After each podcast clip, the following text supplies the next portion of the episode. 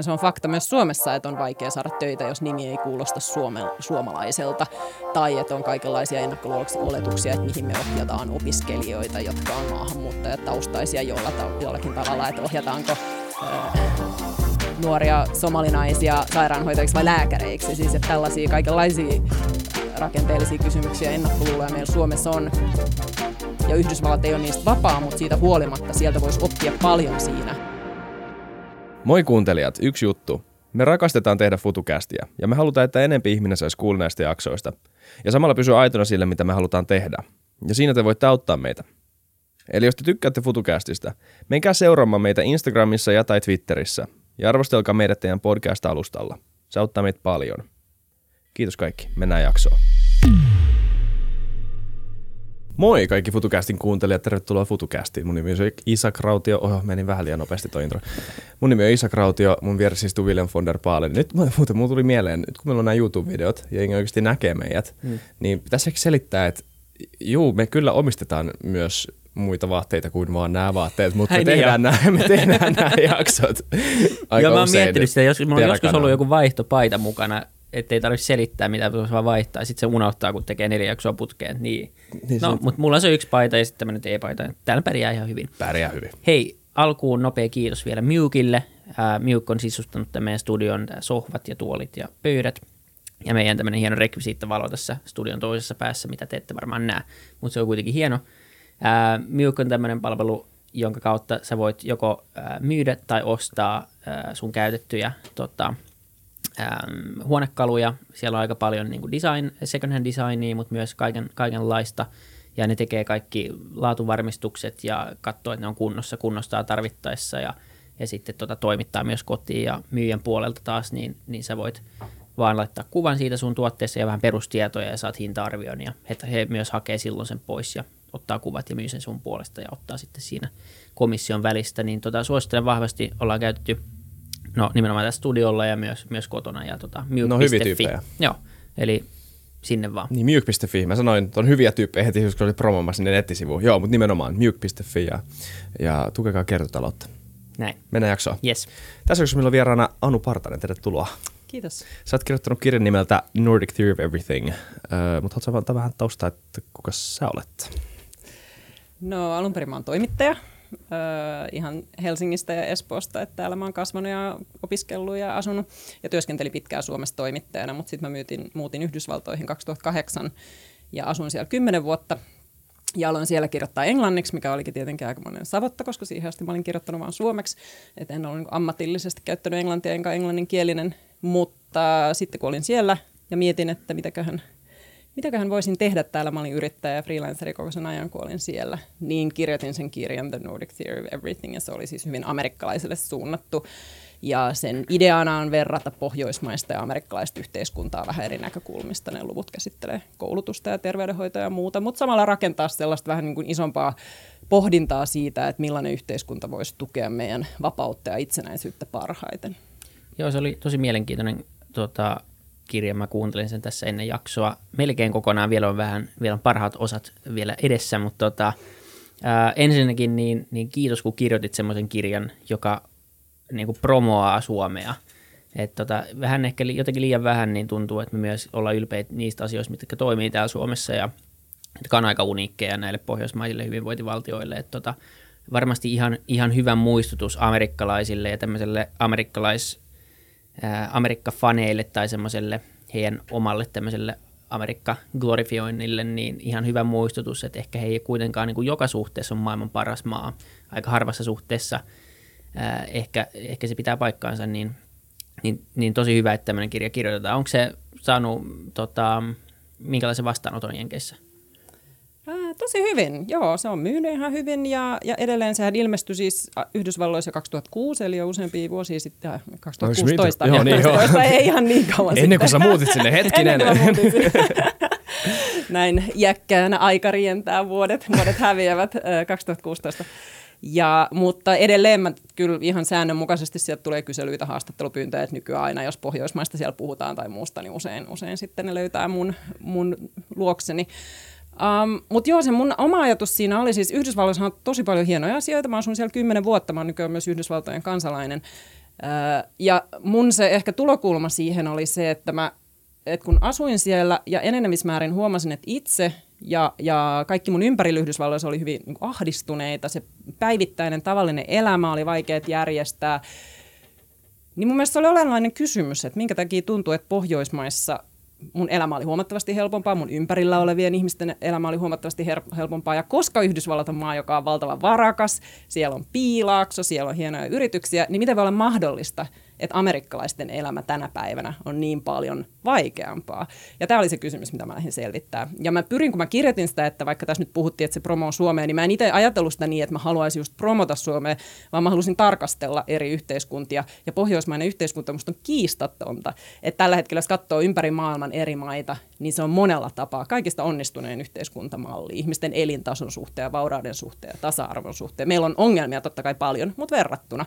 Ja se on musta totta, että usein jos ei itse asuu ulkomailla, jos asuu täällä, niin mehän verrataan itseämme Suomessa Ruotsiin. Esimerkiksi Ruotsissa asiat paremmin, tai norjalaiset tekee näin ja tanskalaiset. Mutta et ei, se perspektiivi ehkä katoaa siitä, että monessa muussa maassa itse asiassa asiat toimii aika paljon huonommin. Ja se oli mullekin jonkinasteinen herätys kyllä. Niin kuin monille suomalaisille, kun ne muuttaa Yhdysvaltoihin. Että voihan olla, että monet, niillä on hieno työpaikka tai ne tykkää monista aspekteista, mutta kyllähän se monille on sellainen yllätys, että oho, todellakin voi olla terveydenhoidon hoitaminen näin vaikeaa. Niin siitä näkökulmasta. Ja sitten ehkä se, mikä liittyy siihen sen vastaanottoon siellä, niin mä kyllä pyrin koko ajan kirjoittaessani ajattelemaan, että en mä halunnut lähteä siihen niin, että, että te olette ihan surkeita, me ollaan parhaita, me Suomessa tiedetään, te ette tiedä mitä, eihän kukaan jaksaisi lukea sellaista siellä. Mm. Et mä itse jotenkin ajattelin sitä hyvin vahvasti sellaisena, että kun mä elin sitä amerikkalaista arkea heidän kanssaan, niin että miten me voitaisiin tehdä tästä parempaa. Ja, ja ihmiset on kyllä vastannut siihen tosi hyvin, että tosi paljon on ollut kiinnostuneita ja, ja tota, sitä on luettu ja saan edelleen viikoittain koko ajan sähköposteja lukijoilta, jotka kiittää tai kommentoi tai kysyy lisätietoja. Että kyllä se on, Joo.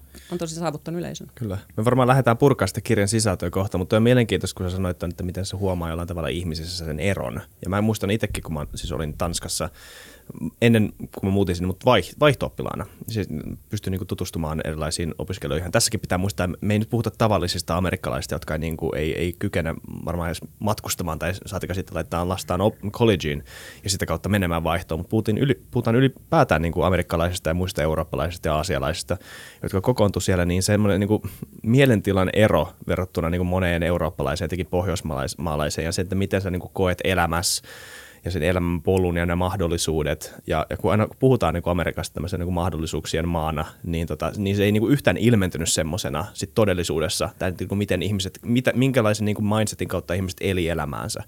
Vaikutti siltä, että niin kuin monella eurooppalaisella oli paljon niin kuin, enemmän vaihtoehtoja käsillä jollain tavalla ja paljon enemmän niin kuin semmoista, niin kuin, ei ehkä välttämättä vaan vaihtoehtoja, mutta semmoinen niin kuin tietty turvan tunne, että pystytään niin kuin lähtemään tutkimaan e, tota, eri elämän osa-alueita ja valitsemaan se niin kuin oma sopivin jollain tavalla.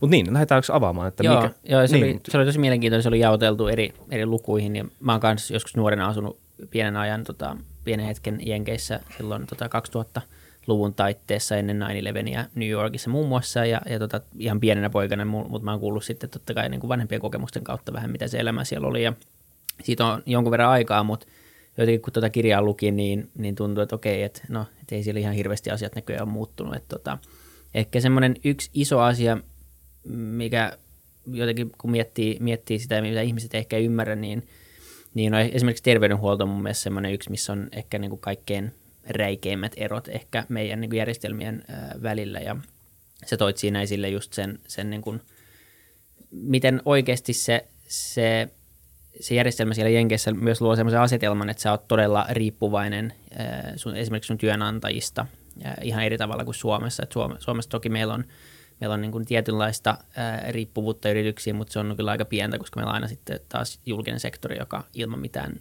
vakuutuksia tai, tai niin kuin työsuhteita kyllä hoitaa. Niin, äh, mutta haluatko itse avata niin kuin sitä, sitä lukua, että mitkä sun mielestä on ne keskeisimmät pointit siinä, että mikä on mennyt niin kuin ikään kuin pieleen? Joo, se on ikään kuin, meillähän on sellainen myytti, että amerikkalaiset on kaikista vapaimpia ja siellä kaikki on mahdollista. Ja osin se on totta, osin ihan vain sen takia, että Yhdysvallat on niin valtava iso maa, se on valtava iso sisämarkkina ja lähtökohtaisesti siellä on paljon voi toteuttaa unelmia tai, tai perustaa yrityksiä, joille ehkä ei olisi niin kuin elinehtoja täällä, koska on, on pieni kieliluolla tai muuta. Et siinä mielessä se on totta, mutta, mutta tilanne on muuttunut paljon. Et vielä ehkä 30-40 vuotta sitten varmasti amerikkalaiset olikin vapaimpia ja olikin äh, vauraimpia ja niillä oli enemmän mahdollisuuksia kuin esimerkiksi Suomessa, kun Suomi oli köyhempi ja sulkeutuneempi. Mutta kun maailma on muuttunut, niin, niin monet muut maat, kuten Pohjoismaat, on tullut vauraammaksi ja avautuneet ja pystyneet rakentamaan yhteiskuntaa, jos ihmisillä on enemmän mahdollisuuksia. Yhdysvallat on mennyt taaksepäin, osin vertailussa, mutta myös ihan konkreettisesti taaksepäin. Että monet asiat, kuten terveydenhuolto tai yliopistokoulutus, on tullut kalliimmaksi suhteessa ihmisten palkkoihin kuin mitä se oli joskus 40 vuotta sitten. Joten siinä on tapahtunut selkeä muutos ja ehkä sitten osin meidän kuva ja amerikkalaistenkin oma kuva on laahannut perässä, mutta nythän mun mielestä kaikki, mitä Yhdysvalloissa nyt tapahtuu, niin osoittaa sitä, että ihmiset on todellakin todenneet, että, että mitä ihmettä täällä tapahtuu ja miksi meidän elämänlaatu ei ole parantunut tai tasa-arvo ei ole lisääntynyt ja niin poispäin. Mutta se, mikä mua kiinnosti, oli just tämä kysymys vapaudesta ja valinnanvapaudesta. Osin sen takia mä aloin sitä miettimään, koska amerikkalaisethan puhuu siitä tosi paljon. Tämä freedom, myyttinen mm. freedom toistuu siellä semmoisessa niin arkipuheessa ja poliitikkojen puheessa ja se on tosi tärkeä arvo amerikkalaisille. Ja sehän on hieno arvo. Kaikkihan me, musta, kaikki ihmiset maailmassa toivoo, että heillä on niin valinnanvapautta ja mahdollisuus elää oman näköistä elämää ja luoda oma polkunsa. Mutta sitten se ristiriita on siinä, että Pohjoismaissa me usein ei puhuta siitä niin hirveästi. Meillä on vähän semmoinen kuva, että me ollaan tämmöinen niin kuin sääntösuomi. Kaikkea säännellä, mitään ei saa tehdä, ei ole mahdollista. Joku valtio tuolla niin kuin pistää meille turvakypärän päähän ja sitten, että Yhdysvallat on semmoinen, missä voi tehdä. Mutta sitten jos katsoo ihmisten elämää tänä päivänä, niin se näyttää itse asiassa hyvin erilaiselta ja se liittyy tähän terveydenhuoltoon just konkreettisesti. Yhdysvalloissa on malli, joka on hyvin kyllä sekava. Ihmisillä on hyvin erilaisia terveydenhuoltoratkaisuja siellä, mutta periaatteessa ajatus on, että jokainen ostaa vakuutuksen, jolla, joka maksaa yksityisten lääkäreiden palkkiot. Tämä on niin se yksinkertainen idea, joka kuulostaa siinä mielessä valinnanvapaudelta, amerikkalaiset usein itsekin ajattelee edelleen, että mä haluan ostaa sellaisen vakuutuksen kuin minä tarvitsen. Ostan perheelleni tai itselleni, arvioin itsenne riskit, tulenko saamaan syövän tai tarvitsemmeko allergialääkkeitä. Ja sitten mä ostan, maksan kuukaudessa vain sen verran, ettei kukaan pakota mulle jotain, jotain sellaista ratkaisua, joka ei sovi mun tarpeisiin. Se on teoriassa hyvä ajatus, mutta käytännössähän se on mahdotonta, koska ei kukaan voi oikeasti ennustaa terveydenhuollon tarvettaan, koska sairaudet tulee ja, tulee ja menee ja niiden hoitaminen on todella kallista. Ja nyt amerikkalaisessa nykysysteemissä noin puolet amerikkalaisista saa sen vakuutuksensa työnantajalta. Se on työsuhdeetu. Tämäkin oli mulle sellainen asia, että kun mä suomalaisena muutin sinne ja ihmiset alkoi puhumaan aina näistä eduista benefits, että onko sulla job with benefits. Ja mä ajattelin mielessäni jotain niin kuin lounaslippuja tai kuntosalin tukemista. Mä ajattelin, että no mikä siinä nyt on niin, niin suuri asia. Ja sitten mä vasta ymmärsin, että se on sun syöpähoito, joka on se benefit. Ja siinäkin työnantajalla on hir- suuri valta, että työnantaja päättää, että millainen ja miten paljon ja kuinka paljon yksittäinen työntekijä maksaa ja kuinka paljon työnantaja kompensoi. Että se on hirveän monimutkaista, ihmisillä on hirveän erilaisia systeemejä. Mutta tästä valinnanvapauden näkökulmasta se myös tekee juuri sen, että monilla ihmisillä, että jos niillä on semmoinen työpaikka, josta ne saa sen terveydenhuollon ja sen vakuutuksen, niin sen ostaminen yksinään yrittäjänä on tosi kallista, siis ihan mahdottoman kallista perheille usein. Ja silloin sä oot vähän niin kuin jumissa, että no usein on perheitä, mäkin tunnen paljon ja haastattelin sitä kirjaa parin perheitä, joissa oli niin, että okei, että no yhdellä siinä, koska koko perhe on siinä samassa vakuutuksessa, niin yhdellä aikuisella oli semmoinen työpaikka, jossa se oli, ja sitten oli, että no sä et siitä lähde. Et mm. Vaikka se olisi loistava idea perustaa sun oma yritys, niin koko meidän perhe ja lapset ja kaikki on siinä. Niin kyllähän se rajaa ihmisten va- vapautta älyttömästi. Ja toisaalta äh, se on, se, sehän on järjettömyys näyttäytyy esimerkiksi tämmöisenä aikana, että samalla kun ihmiset menettää työnsä, ne tulee työttömäksi, koko perhe menettää terveydenhuollon. Juuri silloin, kun sulla ei muutenkaan rahaa. Sehän on ihan niin kuin, joten ihmiset elää sellaisessa jatkuvassa vähän pelossa myös ihan tällaisen asian kuin terveydenhoidon takia, mikä taas meille täällä niin eihän meistä, että totta kai me ollaan huolissaan, että pääseekö lääkäriä, miten nopeasti ja valitetaan siitä, että ei pääse ja on ongelmia. Mutta ei meidän siitä tarvitse olla huolissaan, että saako isäni tai äitini tai lapseni syöpähoitoa, niin. jos, jos mulla ei ole tietynlainen työpaikka, jos mä en pidä kiinni siitä työpaikasta kaikin keinoin. Niin, ja sä, sä sanoit, että siellä oli joku tutkimustulos, niin siellä oli niin kuin ihmiset, jotka tienasivat yli 100 000 dollaria vuodessa, ja siellä oli niin kuin ällistyttävän korkea prosentti niistä ihmisistä, jotka pelkäsivät joutuu tyliin kadulle se on hirveän erilainen mielenmaisema myös. Että ihmiset, jotka on varakkaitakin ja Yhdysvalloissa niin kuin tosi hyvässä asemassa, niin kyllä niillä monilla on se mielenmaisema juuri, että koska tahansa kaikki voidaan vetää pois ja sä voit päätyä kadulle. Ja se voi olla osin liioteltua, niin ei välttämättä käy. Mutta se on myös ihan konkreettista, osin just sen takia, että ne terveydenhuollon laskut on sellaisia, että vaikka sulla on vakuutus, niin niissä on silti pitää oma vastuita ja kaikenlaisia. Munkin piti opetella hirveän määrä termistöjä, joita Suomessa ei tunneta, koska ei ole tällaisia, että mm. niin kuin oma vastuu tai, tai se, että sä maksat osan siitä 30 prossaa tiettyyn summaan asti, niin kuin tämmöisiä tosi kummallisia systeemejä. Ja sitten siitä voi tulla henkilökohtainen konkurssi, koska ne laskut pitää maksaa. Niin, Miks, ja sit, niin sano. Miksi ne on niin korkeita siellä? No terveydenhoitohan on sellainen ala, joka koko ajan tulee kalliimmaksi. Meille tulee koko ajan uudempi, uudempia hoitoja, syöpähoitoja, molekyyleihin perustuvia hoitoja. Tyypillisesti niiden hinta ikään kuin koko ajan kasvaa. Se on ihan yksi syy, minkä takia meilläkin on tietenkin täällä ongelma, että terveydenhoito, me voidaan hoitaa entistä paremmin, meidän elämänlaatu paranee, me parannutaan, mutta se on kallista se lääkekehitys ja kaikki se.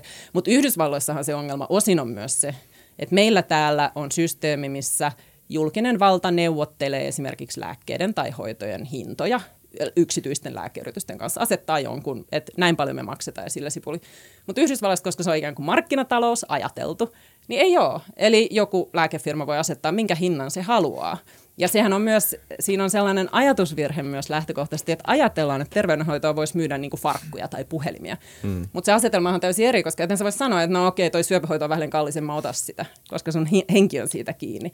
Mutta tämä on tavallaan se syy, että ne hinnat koko ajan nousee. Siinä on myös kaikenlaisia välikäsiä. Siinä on nämä vakuutusyhtiöt, siinä on yksityiset sairaalat, yksityiset lääkärit. Lääkärit on kaikki vähän niin kuin yksityisyrittäjiä niin siinä kertyy niitä byrokratiakustannuksia, laskukustannuksia, käsittelykustannuksia ja lääkefirmat siellä haluaa paljon skandaaleja siitä, että joku ostaa jonkun lääkteen pakentin ja lääke, joka aikaisemmin maksoi 100 euroa, niin se pistää sen hinnaksi 1000 euroa. Ja siinä sitten ollaan ne ihmiset, jotka sen tarvitsee. Mm. Että se vaan osoittaa, että tämmöinen niin terveydenhuollon kaltainen palvelu niin totta kai siinä voi olla yksityisiä toimijoita mukana, mutta se ei vaan voi toimia markkinatalouden lakien mukaan, koska sehän ei ole semmoinen asetelma, että ihmiset voisi kieltäytyä siitä hoidosta, jos ne tarvii sitä. Niin ja sitten tota, jotenkin tuntuu, että, että se ei myöskään valtion näkökulmassa ihan hirveän fiksu. Tai tietenkään niin kuin, eihän markkinatalous, se, se sitten puree toisesta, toisesta päästä niin kuin valtion kustannuksilla, tai se maksaa valtiolle ne sairaudet kuitenkin loppupeleissä. Tota, ehkä Pohjoismaissa semmoinen niin kuin me ollaan vaan kuultu niin kuin sana Obamacare, ja eikö se niin kuin ole tyyliin niin kuin sama malli kuin meidän tämä malli tässä, että ei, sehän ratkaistiin silloin, kun Obama tuli, että ei tätä ongelmaa enää olemassa, mutta mitä niin kuin Obamacare on, on niin kuin sanonut aikaiseksi ja oikeasti? No se on musta saanut jotain aikaiseksi. Sitä amerikkalaiset nykyään ikään kuin vasemmista Bernie Sanders kannattajat niin myös haukkuvat tosi paljon. Kaikilta laidoilta sitä haukutaan. Mä itse esimerkiksi olin, koska mä olin freelanceri, niin mun terveydenhoito siinä aikana, kun mä asuin ne kymmenen vuotta Amerikassa, tuli vähän niin kuin eri malleilla eri vuosina. Joskus oli niin, että mun puolisolla oli työpaikka, jossa sitten mä olin siinä samassa. Välillä me ostettiin, siellä oli tämmöisiä freelancers unioni, mutta Obamacare oli sitten paikka ikään kuin paikka niin sanotusti, mikä tarkoittaa sitä, että siellä on verkkosivuja, joilta voi yksittäinen ihminen mennä ostamaan vakuutuksen ja sä menet sinne ja selaat ja laitat sinne vähän niin kuin omia tietoja, ja se tarjoaa erilaisia. Sitten on eri, että miten paljon nyt, että jos ostat tämmöisen hopea hopea-vakuutuksen, niin se on 300 dollaria kuussa ja tämä toinen on 1200 ja sitten sun pitää opiskella, että no okei, jos sä maksat 1200 kuussa, niin mikä on mun oma vastuu. Ja se, sen, ö, sen hyöty oli se, että aikaisemmin yksittäisihmisiä oli ihan hirveän vaikea ostaa vakuutusta. Ylipäänsä vakuutusyhtiöt teemme sulle myydä. Et se loi markkinapaikan, joten se oli positiivista. Siinä myös siihen kytkettiin myös tukia, että se niin auttaa ihmisiä, jotka ansaitsee vähän, niin että ne maksaa osa niistä vakuutusmaksuista. Se oli myös positiivista. Mutta se ongelma kyllä oli se, että se silti pyrki pelaamaan samalla järjestelmällä yksityisten vakuutusyhtiöiden kanssa, minkä takia ne hinnat on siellä niin kuin tässä näissä ikään kuin Obamacarein markkinapaikoissakin tosi kalliita.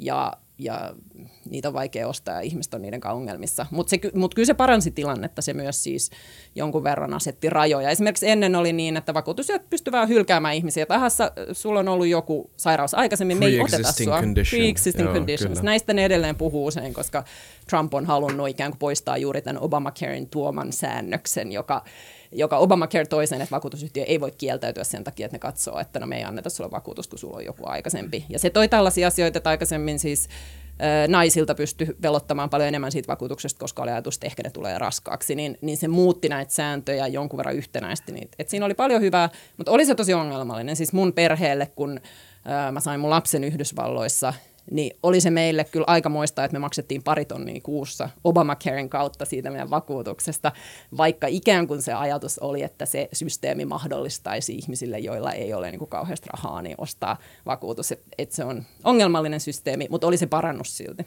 Se pre-existing condition on kyllä esimerkki siitä, että kuinka niinku tuossa ne niin arvot menee, niinku arvot menee niin sekaisin. Ja siis kun se on niin selkeä tilanne, totta kai niinku, josta niinku markkinatalo, jos, jos sä pyörität firmaa, niin tietysti, tai vakuutusfirmaa, niin tietysti sä haluat enemmän niin isomman hinnan, isomman premiumin joltain ihmiseltä, jolla on joku tauti, koska se tulee, niin kuin, se on isompi kustannus, niin kuin tietysti, niin kuin ihan selkeä tilanne, mutta niin kuin ihan absurdi tapa organisoida terveydenhuoltojärjestelmä maa, niin maassa.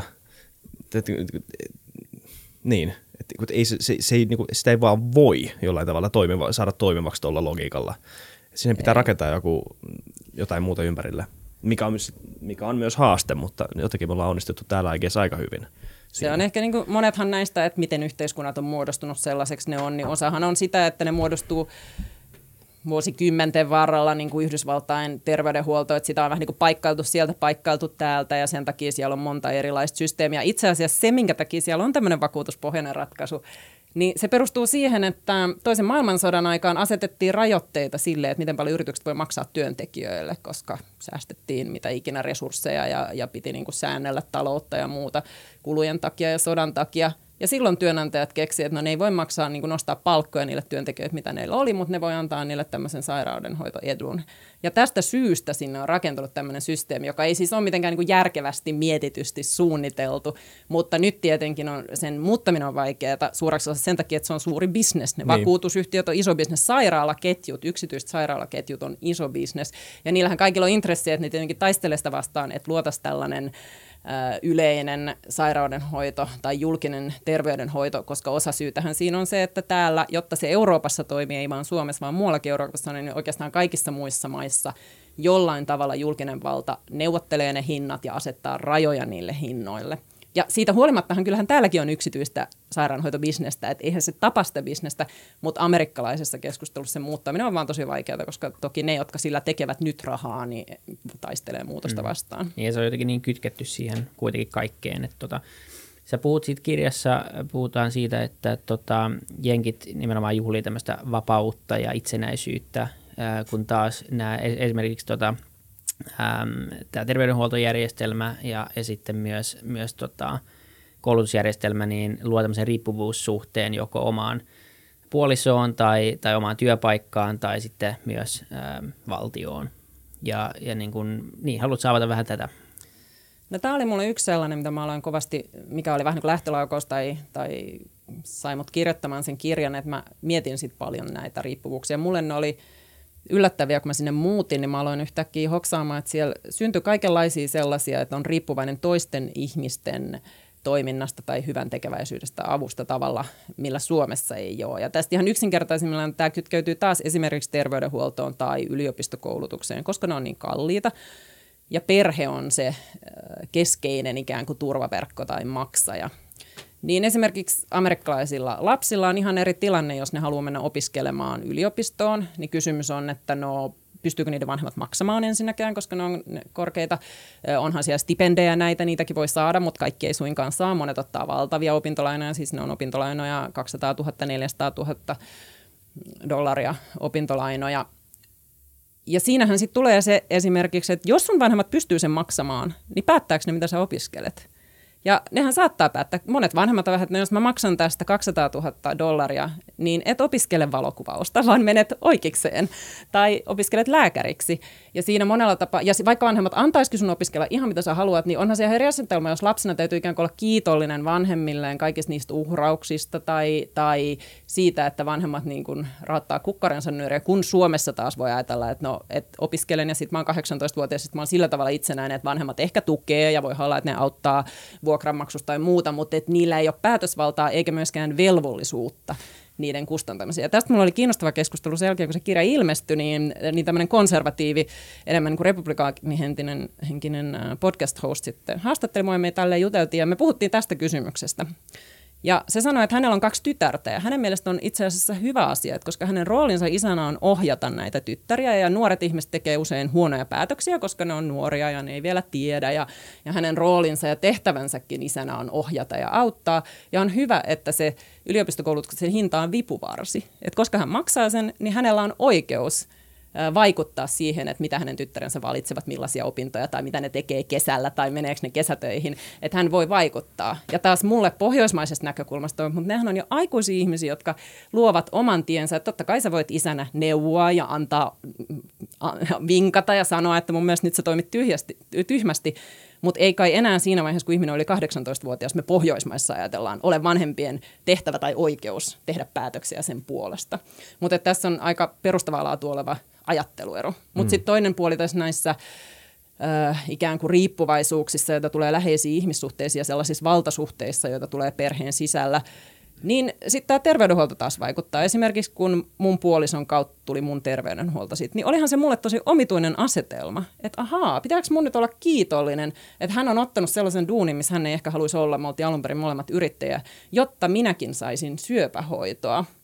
Ja, ja että mun, mun se syöpähoito on kiinni siitä, että pysyks mä hänen kanssaan. Että jos mä eroan hänestä, niin mulla ei olekaan. Ja näitä siis oikeita tapauksia on. Mä kerran juttelin myöskin sen jälkeen, kun se kirja ilmestyi, niin mulle tuli puhumaan tämmöinen nainen, joka sanoi, että, että hän oli avioliitossa, missä se mies tota, pahoinpiteli häntä ja hän halusi erota ja lopulta he erosivat, mutta sillä miehellä oli joku vakava sairaus ja heidän terveydenhuoltonsa tuli tämän naisen työnantajan kautta.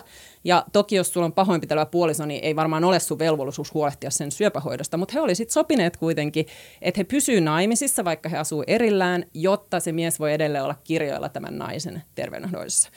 Ja sehän ei tarkoita sitä, että sit sen jälkeen ne voisi olla olematta tekemisissä toistensa kanssa, vaan Yhdysvalloissa niiden täytyy myös tehdä niiden veroilmoitus yhdessä.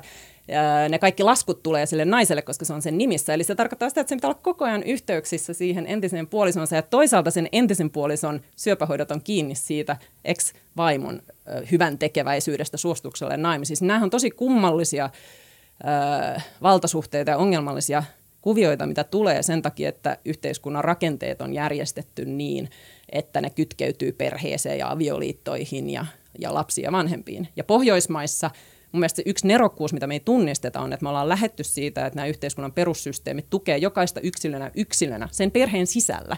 Sitä me tietenkin toivotaan, että meillä on perheitä, jotka pysyy yhdessä ja voi hyvin ja että ihmiset rakastaa toimisia ja menee naimisiin ja saa lapsia, mutta että ne ei joudu olemaan yhdessä sellaisista syistä, että muuten joku kirjaimellisesti elintärkeä palvelu puuttuu sulta. Hmm. Toi koulutus, puhutaan siitä koulutusjärjestelmän erosta tai niistä eroista. Ja se oli ihan mielenkiintoinen toi sun sen podcast-hostin välinen keskustelu, sillä on varmaan paljon muutakin juttua, mutta tota, jos mä, mä vähän leikin sitä nyt, tota, yritän keksiä toisen argumentin, johon sä voit vastata, niin tota, eikö se, tota, me voidaan olla samaa mieltä siitä, että 200 000 400 000 on ihan liikaa, ihan naurettava niin kuin summa opiskelukannalta, mutta niin eikö se tuo jonkunnäköistä niin kuin velvollisuuden tunnetta myös tota, sille opiskelijalle jollain tavalla olla, laittaa niin kuin jonkunnäköinen tämmöinen niin kuin konkreettinen potti likoon ja sitä kautta, niin kuin, että, että tietysti samalla, niin mä olen samaa mieltä sunkaan, että niin kuin, että on hyvä, että tämä yksilöllisyys pysyy siellä, nämä valtasuhteet ei sillä tavalla määrittele niitä vaihtoehtoja, mutta, mutta millä tavalla me tämmöisessä pohjoismaalaisessa systeemissä saataisiin niinku rakennettua semmoinen vastuuntunto, joka ei niinku riipu vaan siitä, että tämä on mun tulevaisuus, joka saattaa olla tosi häilyvä konsepti nuorelle ihmiselle. Nimenomaan se tulevaisuus. Niin.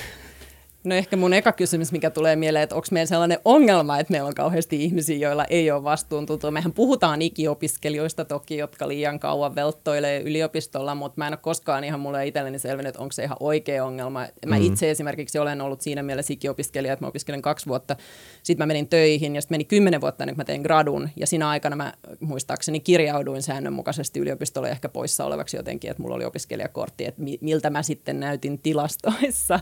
mutta mä itse ajattelen, että lukukausimaksut on huono ratkaisu, osin siksi, että ne lisää kaikenlaista byrokratiaa ja kaikkea muuta. Mun mielestä on hyvä, että on systeemit, jotka on niin yksinkertaisia, selkeitä, kaikkien aikaa ja energiaa liittyy, koska se, minkä mä opin myös Yhdysvalloissa oli, että kaikki se paperityö, mikä liittyy esimerkiksi yliopistoon hakemiseen, että on ne hakukokeet, mutta sen jälkeen, jos tarvitset jotain tai yrität hakea niin kuin taloudellista tukea yliopistolta tai jostain muualta siihen sun opintoihin, niin se hakemusten papereiden systeemien määrä, jos se sulkee pois paljon ihmisiä, joiden vanhemmat esimerkiksi ei voi auttaa niitä sen systeemin kanssa. Et kaikki tämmöinen, mikä tekee asian monimutkaisemmaksi, niin se vie kaikkien aikaa ja energiaa, mutta se myös alkaa tiputtaa pois sellaisia ihmisiä, joilla ehkä on perhetilanne sellainen, että niillä on paljon muutakin tekemistä tai, tai niiden vanhemmat ei voi auttaa ja näin poispäin. Mutta on se toki hyvä kysymys, että on joskus on ehdoteltu jotain tällaisia malleja esimerkiksi, että, että maksettaisiin ensiksi jotain yliopistokoulutuksesta vaikka, ja sitten riippuen siitä, millaiset sun tulot on myöhemmin, niin sitä maksetaan takaisin. No voisi ajatella joku tällainen malli toki, että jos ajatellaan, että on hyvä, että ihmiset kokee, toki en mä oon tästä maksanut, mun täytyy tätä arvostaa, mutta sitten siinä on toinen puoli, mikä on myös tosi kiinnostava amerikkalaisessa yhteiskunnassa. Mulla on paljon ystäviä Amerikassa, jotka on opettajia yliopisto-opettajia. Ja se, että amerikkalaiset opiskelijat maksaa niin paljon siitä yliopistokoulutuksesta, niin se muuttaa opettajien ja opiskelijoiden suhteen täysin. Meillähän ikään kuin ajatellaan, että no opiskelijat saa sen mahdollisuuden ja yhteiskunta sen maksaa ja sitten opiskelijoiden pitäisi ikään kuin tehdä niin kuin, niin kuin opettajat sitten ohjeistaa.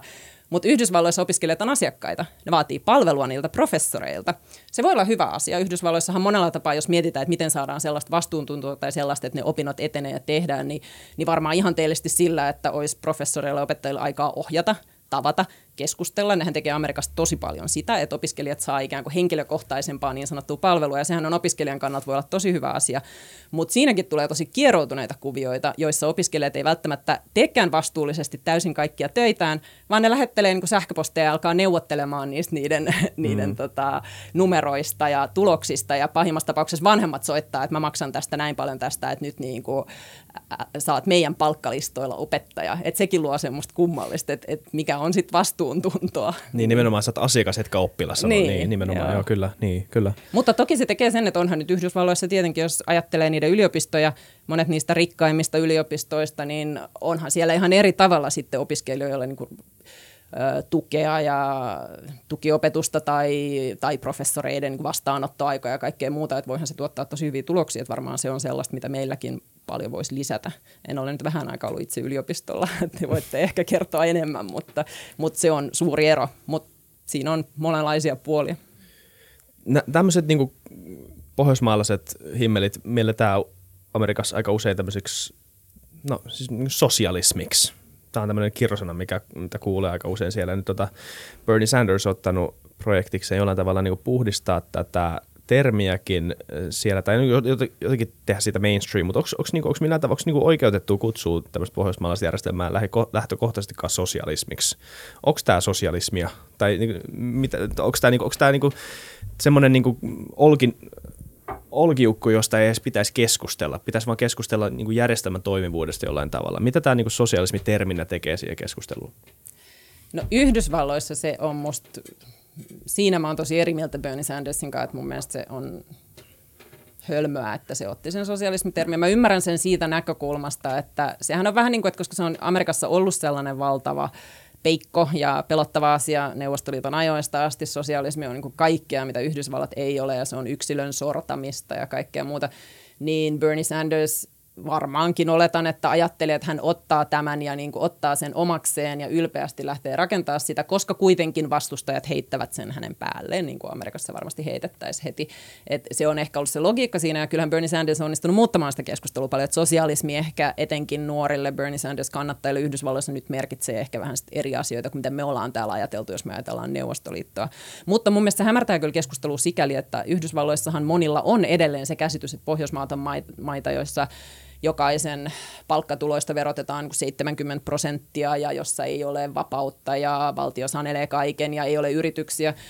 Hirveän usein mulle Yhdysvalloissa tyypillinen toteamus oli yleisöltä, kun mä kiersin puhumassa tai ylipäänsä missä tahansa bileissä tai muualla, että no joo, okei, no kiva, että teillä on niitä vanhempainvapaita ja ehkä teidän terveydenhoitokin jollain tavalla toimii, mutta eihän teillä ole yhtään menestyviä yrityksiä, että eihän voi olla mitään, mitään innovaatioita tai yritystoimintaa, jos on tollaiset verot ja tollainen sosialistinen järjestelmä, niin se on musta haitallista, koska kyllähän meillä voi ajatella, että meillä on sosialistisia aspekteja, niin kuin, että meillä on valtion yrityksiä ja sellaista, voihan sitä voidaan varmaan väitellä loputtomiin, että, että onko se jonkinnäköistä sosialismia, jossa valtion rautatiet mutta, mutta et kyllähän on kiistatonta, että meillä on myös markkinatalous ja meillä on paljon yrityksiä, jotka pärjäävät kansainvälisessä kilpailussa. Ja tämä ikään kuin sit unohtuu siinä amerikkalaisessa keskustelussa, niin sen takia se sosialismi on musta vähän harmillista. Ja aika paljon ne artikkelit, mitä mä oon kirjoittanut amerikkalaisiin lehtiä muuhun, niin kyllä mä sitten oon lähtenyt siitä, että mä oon ottanut sen näkökulman, että hei, että tämä on niinku yhdistelmä sitä, että meillä on –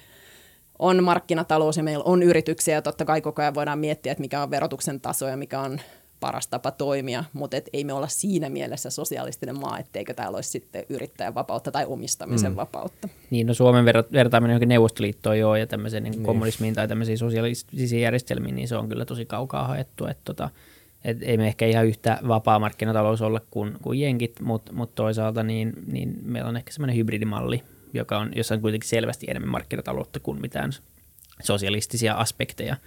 Ja ehkä se keskustelu Yhdysvalloissa on sellainen, että varmaan nyt on paljon vasemmalla ihmisiä, siis poliittisesti vasemmistoa, jotka ymmärtävät tavallaan, mitä siitä sosialismi tarkoittaa ja ajatteleekin jotain pohjoismaita, kun ne puhuu siitä. Mutta sitten on valtava määrä ihmisiä, jotka ajattelee Venezuelaa. Ne mm. ajattelee myös niin kuin Neuvostoliittoa, mutta tällä hetkellä etenkin Yhdysvalloissa mm. niin kuin tietenkin Etelä-Amerikka ja ne alueet siellä on lähempänä heitä, niin he ajattelee, että no Venezuela, että se on niin kuin yhteiskunta, joka tulee romahtamaan ja ei sellaista mallia tänne, niin, niin mä olisin toivonut, että tästä keskustelua olisi voinut kuitenkin tuoda myös niille amerikkalaisille, jotka on lähtökohtaisesti ehkä konservatiiveja tai republikaaneja, mutta jotka myös jakaa sen huolen heidän terveydenhoidostaan tai heidän lastensa yliopistokoulutuksesta, että et, et voisi tavoittaa enemmän myös sitä puolta. Nythän se on hyvin kahtia jakautunutta ja toinen puoli ei paljon keskustele tai kuuntele toisen puolen kanssa.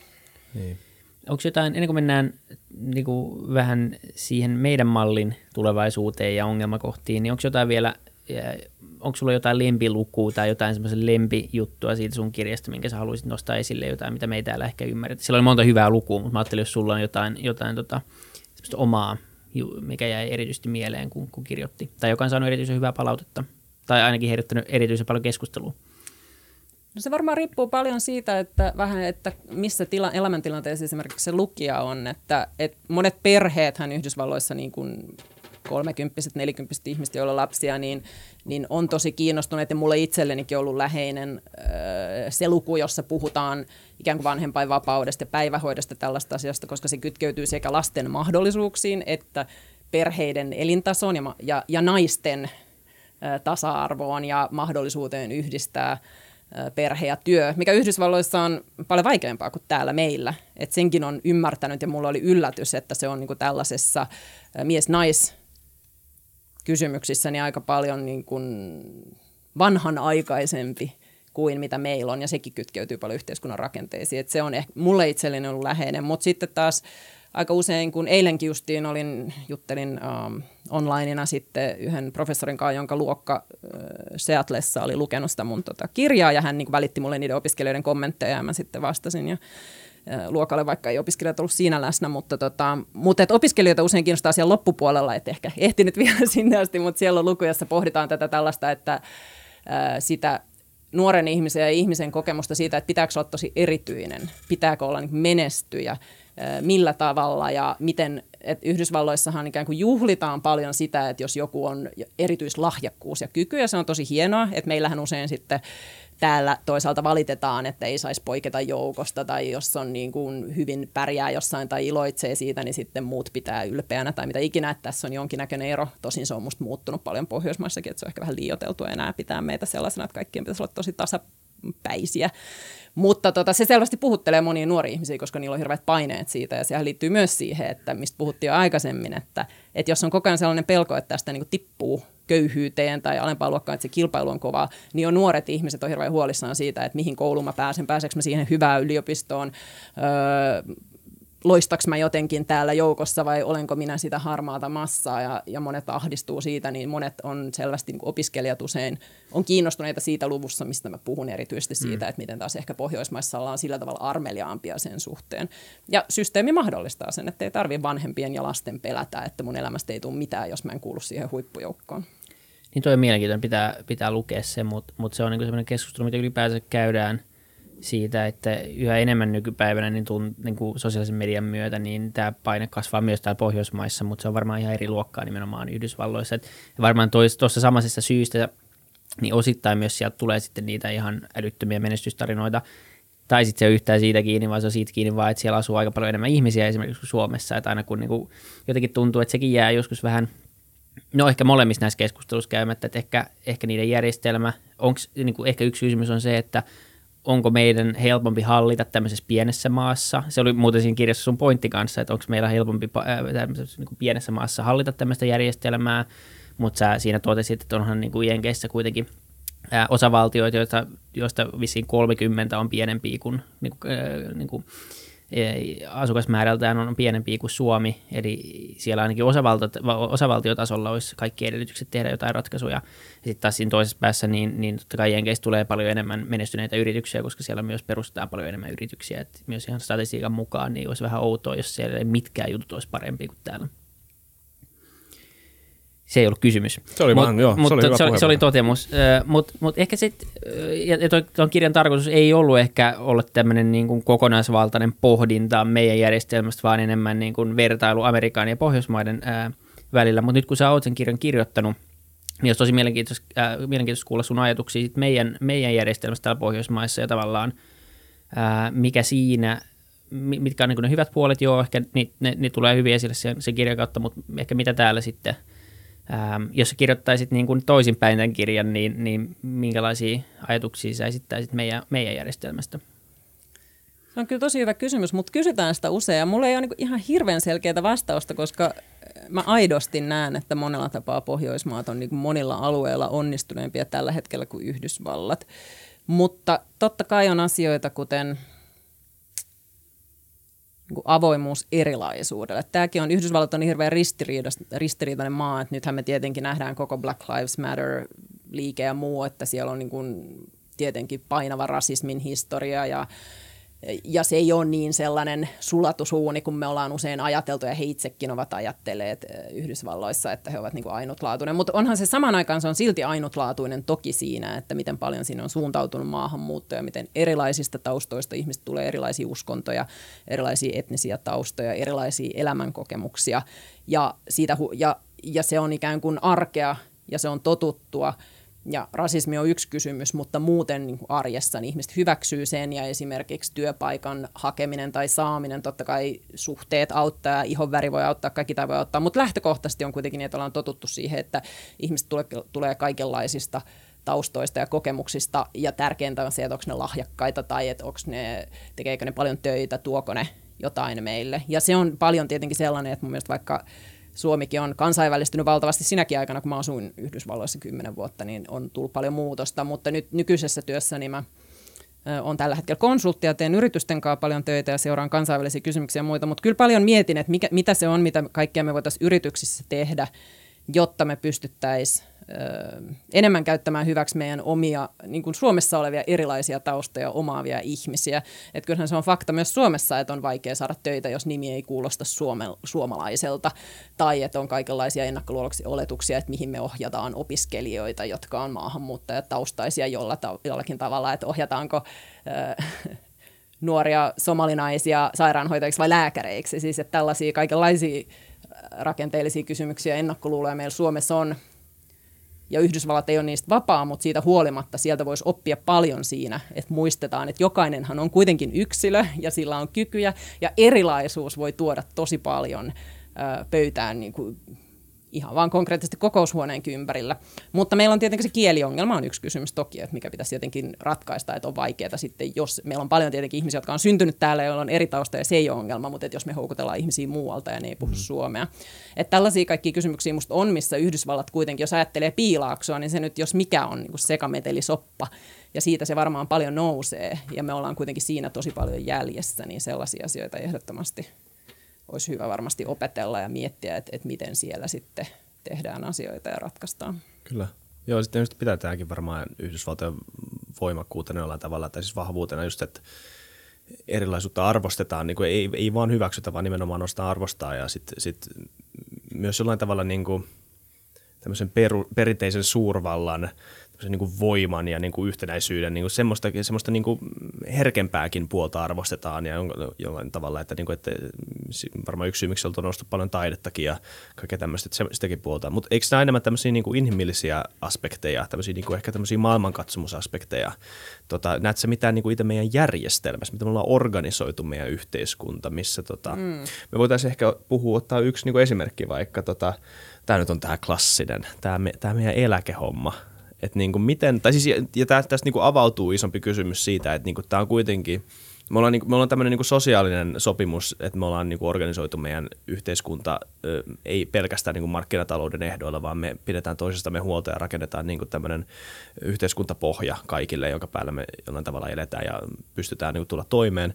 Mutta mut se, se, se pohja on myös jonkun pohjan alla ja, siis, ja se on edelleen raha aika pitkälti.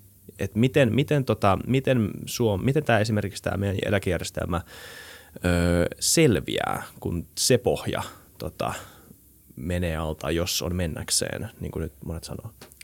No rakenteellisesti. Musta yksi kysymys on toki, että yhteiskunnallehan eduksi, jos se ei ole vanheneva yhteiskunta. Että kyllä mä itse näen, että maahanmuuttajat Totta. myös, niin kuin, että se, että me oltaisiin avoimia sille, että, me, että jos meillä itsellämme on meidän omassa väestössä ihmiset vaan ikääntyy ja eläkemenot kasvaa koko ajan. Mä en lähtisi siitä, että aletaan poistamaan ihmisiltä eläkkeet tai kurjistetaan eläkeläisten asemaa, mutta ehkä siitä, että miten me lisätään sitä, että meillä on entistä enemmän niitä työntekijöitä, jotka sitten auttaa maksamaan niitä eläkkeitä.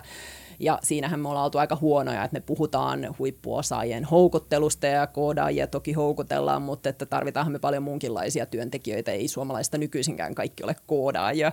Että se on ehkä musta yksi, joka liittyy vähän siihen, mitä mä tuossa aikaisemmin sanoin. Niin ja samaan aikaan meillä on myös kova aivo, aivovuoto, että tota, paljon karkaa myös niin kuin, Kyllä. fiksuja ihmisiä ulkomaille. Ja se on musta hyvä kysymys. Sitäkin mä mietin paljon, kun silloin kun mä itse olin ulkomailla, niin tavallaan se suomalainen aivovuotokeskustelukin oli musta siinä mielessä hassua, että mehän koetaan, että jokainen, joka lähtee ulkomaille, on menetys. Hmm. Se on niin kuin Suomen epäonnistuminen. Niin. Me olemme epäonnistuneet, täällä on liian korkeat verot, ihmiset vihaavat Suomea, jos ne vain pystyvät, ne lähtevät pois.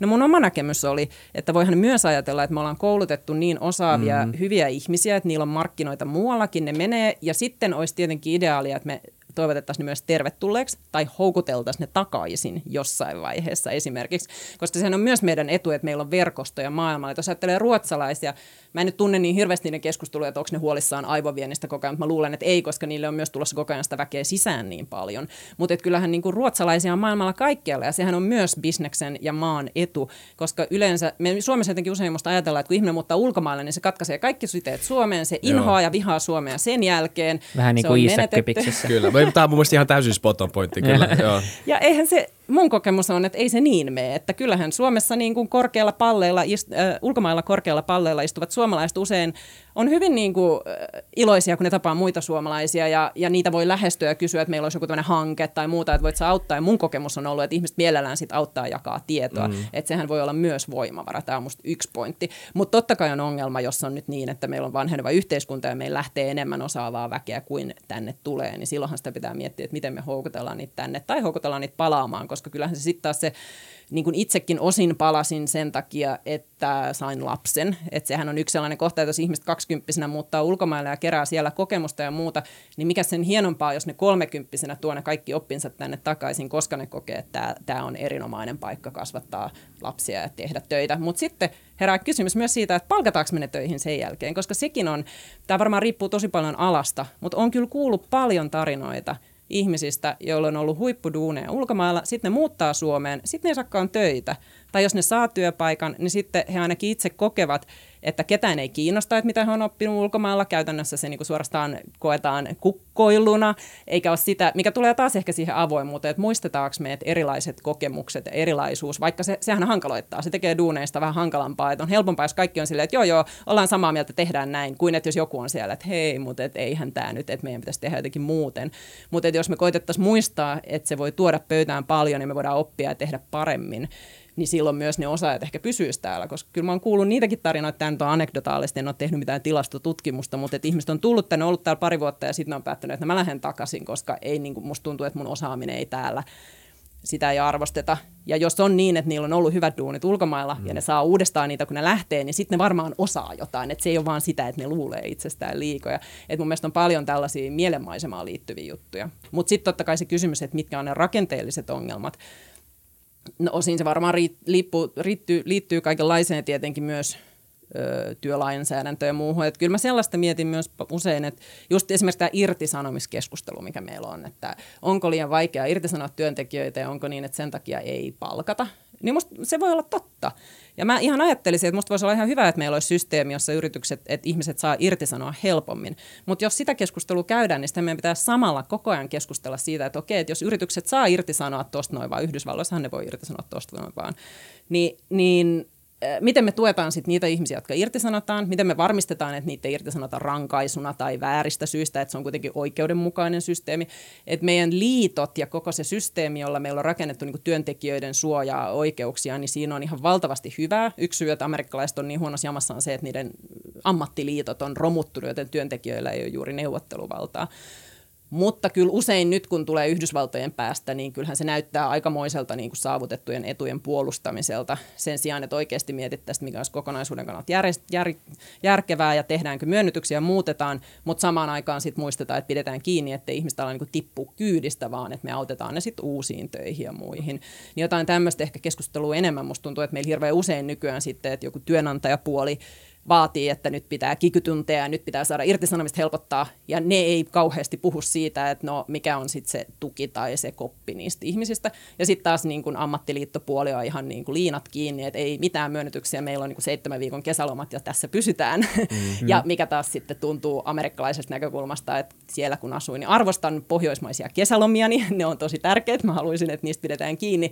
Mutta että miten paljon niin sitä lomaa oikeasti pitää olla tai näin. Että ehkä sellaista keskustelua toivossa rakenteiden suhteen. Niin se on tosi mustavalkoinen, tai moni, moni keskustelu tuntuu, että täällä niin kuin Suomessa on aika mustavalkoinen, että se menee hemmo, aika semmoiseksi syyttelyksi puoli ja toisin, että tota, varmasti olisi niin kuin paikka korjata vähän työmarkkinoiden joustavuutta, mutta toisaalta sitten tietenkin meillä on myös ne niin kuin asiat, jotka hyvin toimii Suomessa, josta niin kuin olisi varmaan hyvä mahdollisuuksien mukaan pitää kiinni ja ehkä se kysymys nyt kun mennään tulevaisuuteen tässä on tavallaan se, että – tuntuu, että riskinä on se, että Suomi jää vähän nyt niin kuin paikalle, että tulee tämmöinen stagnaatio, että hei me ollaan oltu hyviä kaikissa tilastoissa, meillä on hyvä koulutus ja bla bla bla, mutta että niin kuin sit, tavallaan jos me ei uudistuta, niin ei tämä sama järjestelmä tule kantaa enää niin kuin seuraavien vuosikymmenten aikana, koska ei mikään järjestelmä ole niin täydellinen tai jotenkin ajan kestävä. Et, et kyllä niin kuin pitää niin kuin muuttua yhteiskunnan mukaan muuttua ja meidän työ, esimerkiksi ottaa nyt vain työmarkkinajärjestelmä, niin se on luotu silloin, kun meillä oli vielä niin kuin markka ja meillä on mahdollisuus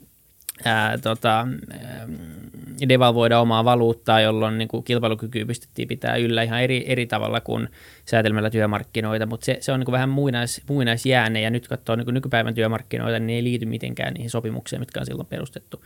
Se on vaan, niin kuin vaan jäänyt ja nyt se on semmoista niin kuin taistelua edestakaisin, mikään muutu. Se on yksi esimerkki. Se toinen, toinen niin ongelma tässä, missä puhutaan usein, on, on tavallaan just ikääntyvän väestön myötä on, on sitten tämä koveden va, niin kuin verotaakka, joka vääjäämättä tulee, niin kuin, jos me meinataan pitää tämmöistä järjestelmää yllä, ilman me velkaudutaan ihan älyttömästi lisää, nyt tuli vielä korona tähän väliin, jolloin niin kuin Suomen velkaantumisaste nousee entisestään, okei meistä silleen riippumattomista syistä, mutta valinta se kuitenkin on myös, niin tavallaan meillä alkaa työkalut olemaan vähän vähissä, jos, jos me niin meinataan ylläpitää tämmöistä järjestelmää. Ja ja saa nähdä, niin kuin, että mitä se tekee, että, että voiko tämmöinen järjestelmä sitten kuitenkin loppupeleissä kääntyä itteensä vastaan, että se on liian kallis ja sitten se syö niin kuin vähän joka, joka kulmasta sitä ja loppupeleissä sitten niin kuin oikein mikään jää jäljelle. No mä ajattelen niin, että toki jokainen järjestelmä, joka jumahtaa paikalleen, niin, niin sille voi käydä huonosti. Mutta lähtökohtaisesti mä ajattelen, että se pohjoismainen malli, se ajatus, että on olemassa – hyvin perustavaa laatua olevia palveluita, joita jokainen ihminen, jokainen yksilö tarvitsee, että se voi onnistua meidän maailmassa, niin se on musta pätevä edelleen. Ja se ja se, sen merkitys varmaan vaan kasvaa, koska vaikuttaa siltä, että me tarvitaan enemmän ja enemmän koulutusta ja se terveydenhuolto on, kuten todettiin aiemminkin, niin entistä kalliimpaa ja muuta. Et mun mielestä on, se perusajatus on musta hyvä. Mä en näe, että se olisi sellainen, että se pitää jotenkin romuttaa tai meillä ei ole siihen enää varaa. Sitten pitää vaan miettiä tietenkin, että kun maailma muuttuu, että no miten sitä muutetaan.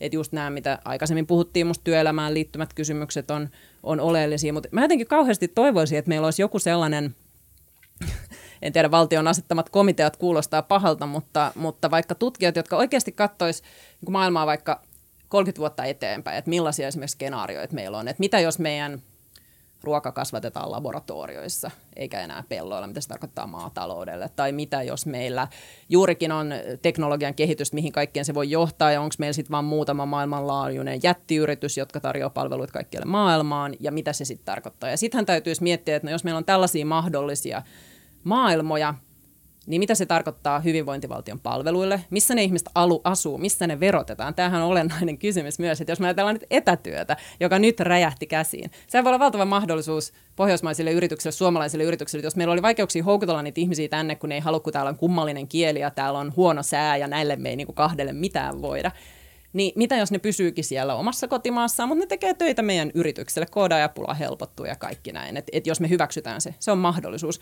Mutta sittenhän se on ongelma, jos meidän systeemi on rakennettu sille, että ihmiset verotetaan siinä maassa, missä ne asuu. No okei, ne käyttää myös palvelut siellä maassa, mutta jos meillä on entistä vähemmän niitä ihmisiä, jotka on niitä nuoria, jotka maksaa niitä vanhustenkin palveluja, niin nämä on niin isoja kysymyksiä, jos vähän kaikki kytkeytyy kaikkeen, mutta ehdottomasti meidän pitäisi miettiä tulevaisuuteen pitkälle, jotta me voidaan miettiä, että no jos meidän yhteinen kuitenkin halu se, että pidetään yhteiskunta, jossa kaikilla on mahdollisuuksia, jossa pyritään tasa-arvoon, jossa tuetaan ihmisten koulutusta ja muuta, niin miten me se sitten tehdään, kun maailmassa niin monet asiat todella muuttuu. Että tämä olisi sellainen, mitä että musta tuntuu, että me katsotaan niin, niin kuin parin vuoden päähän usein, tai ehkä me katsotaan kymmenen vuoden päähän, mutta sitten me kaikki katsotaan siitä omasta kuplasta. Mm. Senhän huomaa myös vaan nyt, kun mä teen sitä konsulttihommaa, niin mun oma niin kuin, taustaryhmä ja ystävät on paljon niin kuin punavihreitä ehkä ajattelumailta. Sitten yritysmaailmassahan on paljon niin kuin, ehkä semmoista kokoomuslaista lähtökohtaa, ja, ja sitten on tietenkin ikään kuin valtion julkisella sektorilla työskentelevät ihmiset ja virkamiehet, joilla on oma näkökulma. Ja musta tuntuu, että vaikka me ollaan niin pieni maa Suomessa, niin kaikilla on niin se oma kupla, jossa on hyvin vahvat näkemykset siitä, että mitä pitäisi tehdä ja mihin suuntaan mennään. Kaikki katsoo sitä omasta näkökulmasta. Ja nämä ei oikeasti niin kuin hirveästi keskustele täälläkään, vaikka tilanne ei ole niin paha kuin Yhdysvalloissa.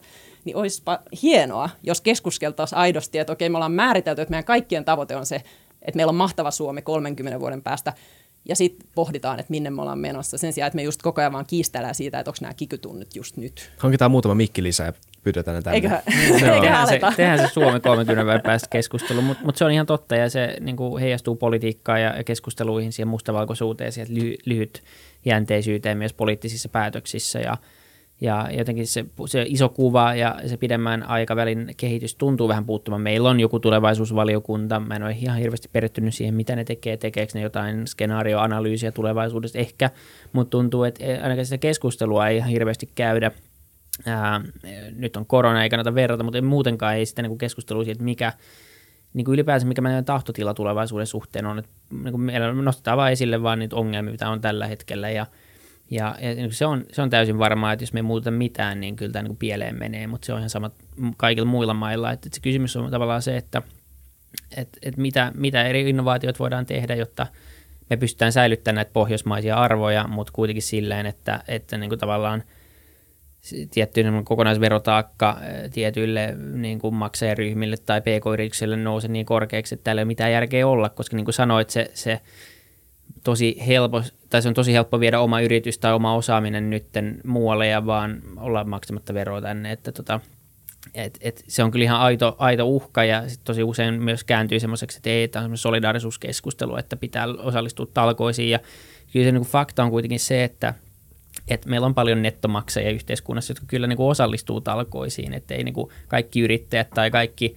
ihmiset, joilla on, jotka, joilla on niin kuin hyvä palkkataso, ne ei ole mitään verovälttelijöitä tai niin kuin kierrä, kierrä tätä omaa vastuuta. Päinvastoin Suomessa on niin kuin varmasti maailman rehellisimpiä niin kuin kansalaisia ja semmoinen niin kuin harvinaisen toimiva veronkeruusysteemi, jos vertaa taas muualle maailmaan. Et, et tuntuu, että tässä on, niin kuin, tässä on aika iso semmoinen savotta nyt, mikä pitäisi nimenomaan keskustella läpi ja, ja luoda joku semmoinen tietynlainen suunnitelma siihen, että – koska nyt mä oon lukenut kaksi niin kuin hyvin erilaiskirjaa putkeen. Mä luin Nalle Valrussin Kuinka tässä näin kävi, joka on niin kuin riipaseva kritiikki kaikkea sitä kohtaa, mitä Suomi on tehnyt viimeisen 20 vuoden aikana.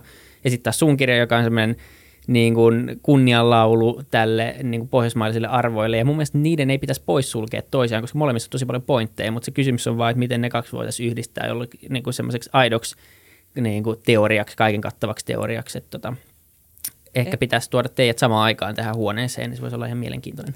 Ehdottomasti. Ja nyt voi olla, että puhun läpiäpäähäni, koska en tunne asiaa niin hyvin, mutta mulle on kerrottu, että Nalle Valruus esimerkiksi on kannattanut perustuloa joistain mm. näkökulmista. Mm. Mä en ole itse lukenut, mulla on se Valruusin kirja, mutta en ole lukenut sitä vielä. Hän niin on Milton sanoa... Friedmanin iso fani, joka on, tämmöinen, niin. Niin kuin, joka on yksi perustulomalla ja hirveän monta, mutta Milton Friedman on yksi, joka on tehnyt siitä tunnetun. Niin, joo. joo ja siihenkin liittyy kiinnostava yksityiskohta, siis sitähän kokeiltiin Yhdysvalloissa aikanaan just Friedmanin kirjoitusten pohjalta. Mun mielestä se oli vielä New Jerseyn osavaltiossa, ja se johti avioerojen lisääntymiseen, koska naiset pystyivät lähtemään siitä avioliitosta. Ja tämä oli ja. yksi syy, miksi siitä niin kuin ei tykätty, koska oli tämmöinen ikään kuin konservatiivinen mm. perheajatus, tällä perheet hajoaa, mutta ja. tämä nyt vaan yksi yksi pointti. Mm. Mutta nimenomaan, että varmaan olisi kaikenlaisia yhtymäkohtia, missä voitaisiin löytää sellaisia ratkaisuja, jotka sitten ehkä palvelisivat niinku erilaisia näkökulmia. Ja siitä tavoitteesta mä vielä ajattelen myös, että olisi tärkeää, että jos meillä olisi ajatus siitä, että millainen Suomi me halutaan, että meillä on tulevaisuudessa, mitä pitäisi tapahtua, niin sittenhän meidän pitäisi myös vaikuttaa, pyrkiä vaikuttamaan kansainvälisissä asioissa, koska kyllähän se meidän että millaista yhteiskuntaa me pystytään pitämään yllä, niin sehän liittyy siihen, millaista yhteiskuntaa muut pitää yllä. Sitähän se kilpailukyky on. Että jos, jos on muita maita, joissa ä, työntekijöiden etuja ei ollenkaan suojella, niillä ei ole ollenkaan kesälomia tai naisilla ei ollenkaan ä, työpaikkasuojauksia tai ei ole vanhempainvapaita, niin silloinhan meidän on ikään kuin vaikeampi tietenkin kilpailla. Mun mielestä me ollaan hämmästyttävän hyvin, Pohjoismaathan on pärjänneet maailmanlaajuisessa kilpailussa yritykset, vaikka meillä on kaikenlaisia tällaisia ikään kuin työntekijöille suunnattuja suojauksia ja etuja, mitä muissa maissa ei ole, joten hyvä. Mun mielestä se osoittaa, että me ollaan itse asiassa tehokkaampia ehkä kuin monessa muussa maassa. Mutta että totta kai olisi sitten hyvä, että meillä lähettäisiin siitä, että jos me halutaan pitää tämmöinen yhteiskunta, niin sitten meidän pitäisi ehkä pyrkiä vaikuttamaan siihen, että muualla tultaisiin enemmän meidän suuntaan kuin että meidän täytyy koko ajan niin kilpailla siinä, että me puretaan kaikkea niin niiden muiden tasolle, jos meillä on joku yhteinen näkemys siitä, että millaista yhteiskuntaa me halutaan rakentaa. Mm, tämä on hyvä pointti kyllä. Niin, ja yksi sellainen jokeri tässä koko keskustelussa on se, joka niin kuin saattaa pelastaa tämmöisen pohjoismaalaisen tai pohjoismaisen mallin, ja, ja joka niin kuin, ilman, että niin kuin siitä tulee niin kallista, että sitä ei vaan pysty, pysty ylläpitää, on, on tavallaan koko tämä automaati, automaati, automaatiokeskustelu ja, ja koko tämä niin kuin, se, että me tehostetaan meidän, meidän niin kuin, tai me kytketään enemmän ja enemmän internettiä, luodaan palveluita ja automaatisa, auto, mä en osaa sanoa sitä sanaa. niin, tota, Automatisoidaan. Kaikkea. Hyvä artikulaatio. Joka tota, tavallaan sitten johtaa siihen, että myös palveluiden hinnat tippuu, jolloin me mm. pystytään sitten tuottaa enemmän halvemmalla. Et, et se on niinku semmoinen jokerikortti, joka ehkä ei tarvitse nyt olla mikään teknoevangelisti tässä, mutta kyllä se, niinku, jos katsoo trendejä ja niinku mitä on tapahtunut teknologian kustannuksille ja niinku, e, tietokone, tietokoneille tai ihan tietotekniikan kustannuksille, niin se on kuitenkin teho on noussut ja, ja hinnat on laskenut viimeisten vuosien aikana ja sama – on tapahtumassa energiassa, sama on tapahtumassa monella alalla tällä hetkellä, niin, niin pitää vain toivoa, että semmoinen, semmoinen samanlainen kehitys tulee niin monelle alalle, että se tavallaan mahdollistaa just jonkin tämmöisen niin kuin perustulomallin tai vastaavan ylläpitämisen.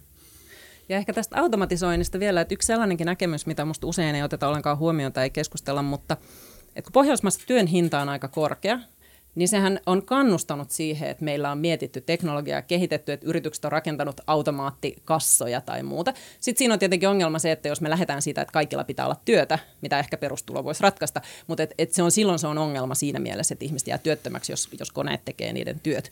Mutta tehokkuuden ja yhteiskunnan näkökulmasta, niin sehän on ollut hyvä asia, koska meillä on niin kuin kuitenkin moderni yhteiskunta, joka käyttää ihmisten työpanosta sillä tavalla, niin kuin että niitä käytetään siellä, missä tarvitaan, eikä siellä, missä ei tarvita. Et kun menee Yhdysvaltoihin, niin sitten taas me usein ihastellaan, että niillä on niin hyvät työllisyysluvut. No kyllä se vähän hämmästyttää, miten paljon siellä on ihmisiä, joiden työtä on pakata sun ostokset kaupan kassalla tai seistä jossain lentoaseman kulmassa ja ohjata tuohon suuntaan sen sijaan, että siellä olisi joku kyltti tai mm. joku. Et Yhdysvallathan on valtavan teknologisesti toisaalta edistynyt maa, mutta toisaalta siellä tehdään tosi monia arkisia asioita, huomattavasti epätehokkaammin kuin täällä meillä. Ja se liittyy osin siihen, että siellä voi palkata hyvin halvalla, niin kuin sellaisella palkalla, jolla ihminen ei elä ihmisiä, mm. niin että sit voi tehdä. Ja ei ole sitten välttämättä sitä insentiiviä, että meidän täytyisi nyt investoida yrityksenä siihen, että me tota, tehdään tämä jotenkin tehokkaammin tai otetaan uutta teknologiaa, joka tekee. Et, et on siinä sekin puolue, että mm. me pyritään pitämään jonkinnäköistä elintasoa yllä, niin me myös on, meidän pakko myös kehittää sit sitä teknologiaa ja muuta. Niin, ja sanotaanko, että jos jossain on mahdollisuus luoda semmoinen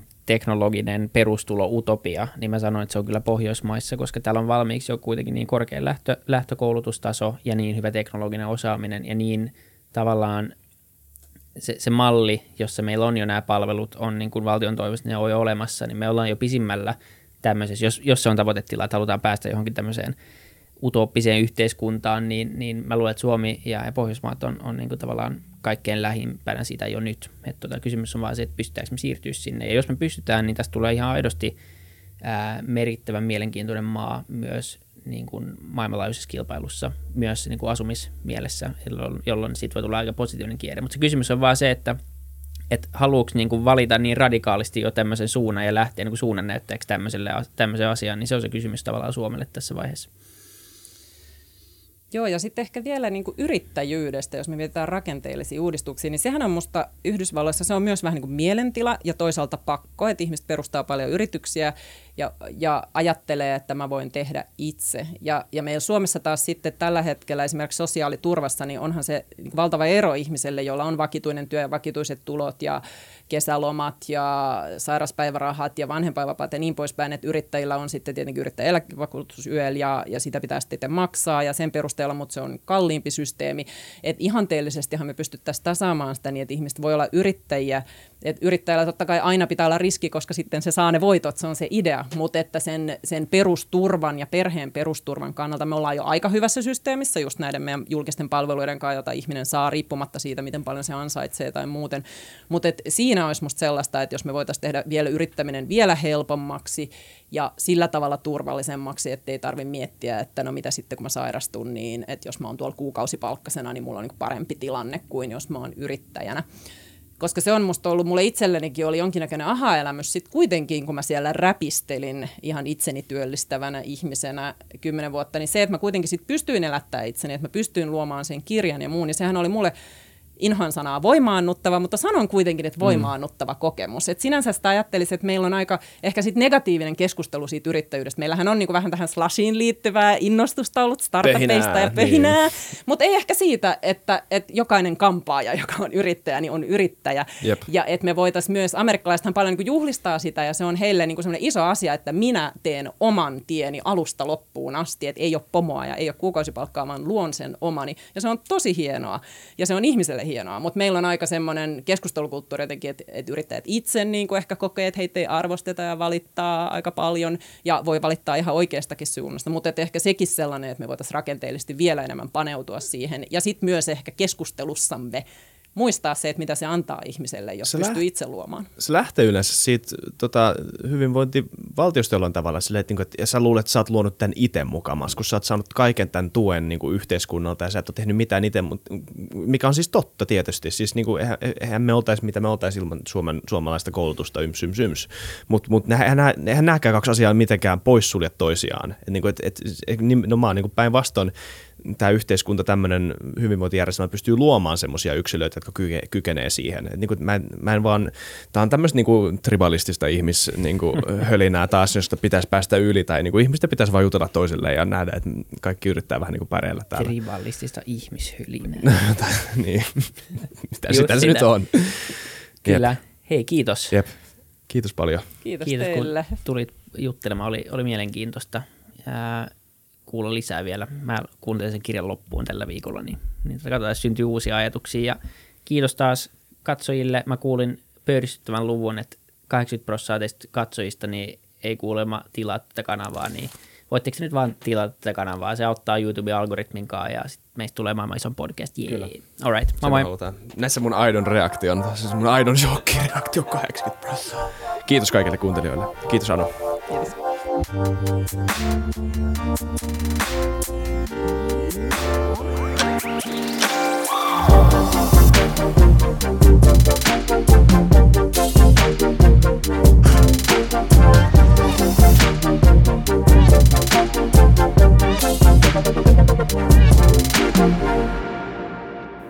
Kiitti kaikille kuuntelijoille, yhteistyökumppaneille ja FutuCastin koko tiimille – Isa Kraution ja William von der Baalinin lisäksi, Isa Kraution minä, tiimiin kuuluu tuotantovastaava Samuel Happonen ja media vastaava Tuumas Lundström.